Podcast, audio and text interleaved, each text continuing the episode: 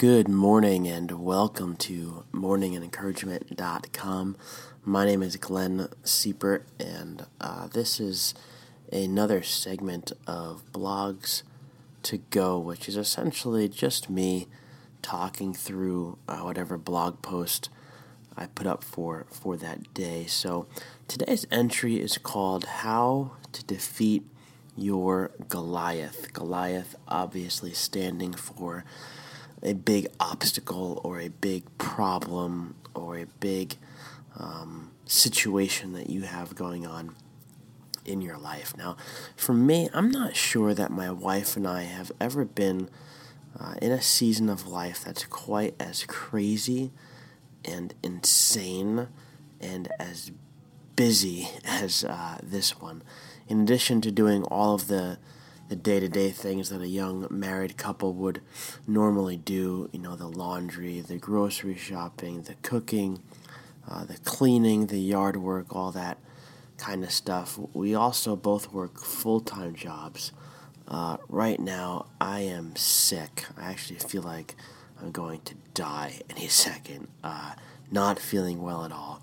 Uh, we volunteer at our church, uh, and I'm going to school for my doctorate while also pouring a lot of attention into uh, morningencouragement.com, trusting that God is in the process, I think, of really doing something great and something big with it. So there's a lot more going on, but that's the gist. Uh, we're just slammed busy right right now at this season of our lives and in the midst of all those crazy things you know problems inevitably pop up right i mean i'm sure that happens to you you know, it's stuff you weren't expecting, things you didn't plan for. Like, wait a minute, this is not in my iCal right now. I cannot, uh, I cannot, uh, you know, get my my mind wrapped around this. Stuff comes flying from every direction, and with working retail jobs, you never really can count on your schedule not changing throughout the course of, of a given week, right? And so we, we, we, you know, we make plans. Plans are made, but they often change last minute because one of us gets hung up at work or something like that. Now, the good news is that we have a great marriage, and so we work through our problems relatively easily as a team. But sometimes I find myself personally in my own heart and soul getting kind of pushed around and, and beat up by some of the problems that, that seem to pop up every now and again.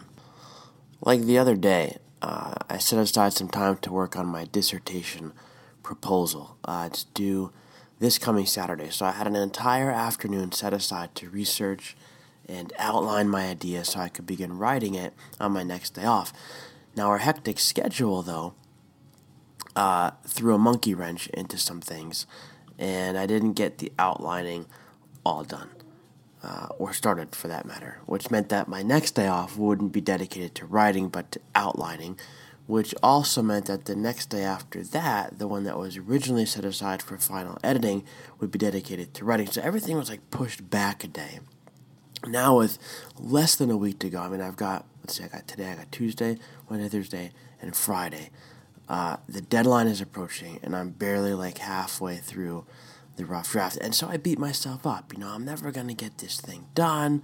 I should have organized my time differently. What was I thinking? What's the matter with me?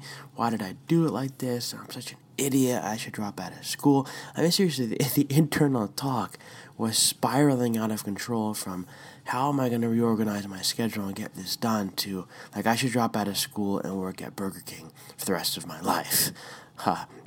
And and then, you know, I, I was just about to hang up and, and give up, and I realized something that I think is so crucial to the problems of our life. Man, I don't know. I don't know what you've got going on in your life. I don't know what problems, what struggles that you're up against. But I think that if we could all learn this one thing, we could recognize this. I think that our lives would be so much different and so much better. Now, here's what I realized. I realized I was letting my problems preach their gospel message to me. Let me say it again. I was letting my problems preach their gospel message to me. The gospel message of my problems. Okay, the, the message that my problems preach is Glenn is a failure. Glenn can't do anything right. Glenn has hit a dead end. There's no going back for Glenn. Everything's falling apart for Glenn. Glenn's life is over. Glenn can't overcome this. And the more I dwell on my problems and my worries and my concerns about this proposal not getting done, the deeper and deeper that gospel message was ingrained into my heart, into my mind, so much so that my my own internal talk, I began preaching it to myself. I can't do this. I can't do anything right. Has this ever happened to you?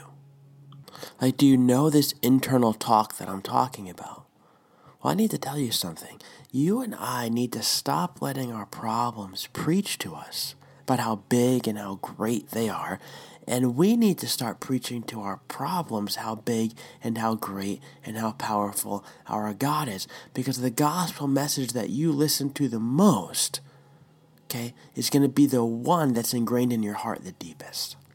Let me say that again. The gospel message you listen to the most, either the gospel message of your problems or the gospel message of the Bible, whichever one you listen to the most, is going to be the one that's ingrained into your heart the deepest. It's like David and Goliath. The Bible says that Goliath taunted David and hurled insults after insult after insult at him. He called David tiny, puny, a stick that belongs to a dog. I mean, you can't get any more nasty than that out on the battlefield. You're a stick that belongs to a dog. On and on the insults went towards him, the nation of Israel, even God, until finally David had enough. And he looked at Goliath and said, You come at me with sword and spear and javelin. I come against you in the name of the Lord Almighty, the God of the armies of Israel, whom you have defied. He said, This day the Lord will hand you over to me. I will strike you down. I will cut off your head. On and on David went, declaring that God was bigger God was greater. Rather than let Goliath preach his gospel of destruction to David, David preached the gospel of God's strength and power to Goliath. So I wonder, what is your Goliath preaching to you this morning? And better yet, what are you preaching back to your Goliath? Whatever your problem is this morning, whatever you've got going on in your life, it's absolutely imperative that you stare it down, you shut down its taunts, and you make it fully aware that regardless of how big and strong and scary and nerve wracking it may be, your faith your trust is in the living God who lives within you, is around you, and is empowering you and fueling you to overcome whatever hurdles that it might throw your way. You've got to recite scripture at it. You've got to pray when it taunts. You've got to talk to God when it talks to you. You've got to push back when it pushes you down. And you've got to keep focused on the truth when it's thrown up its lies all over your life. Okay, stop letting Goliath preach his weak and terrorizing gospel to you and start preaching the strong and forever freeing gospel message of Jesus to him. Let me pray for you. Father God, thank you so much for the people who are listening to this this morning. God, I pray that you would bless them. Lord, I don't know what they've got going on in their life, but if they're normal, they're normal human beings, they got big problems, big issues that they're wrestling with. So, God, I pray now that you would bless them. I pray that you would remind them of the truth of your word, that you are bigger, that you are stronger, that you are greater than anything that they will ever face. And I pray that as the enemy spews his lies at them, I pray that they would recognize those lies, that they would shoot your truth back to him. And it's in Jesus' name that I pray. Amen.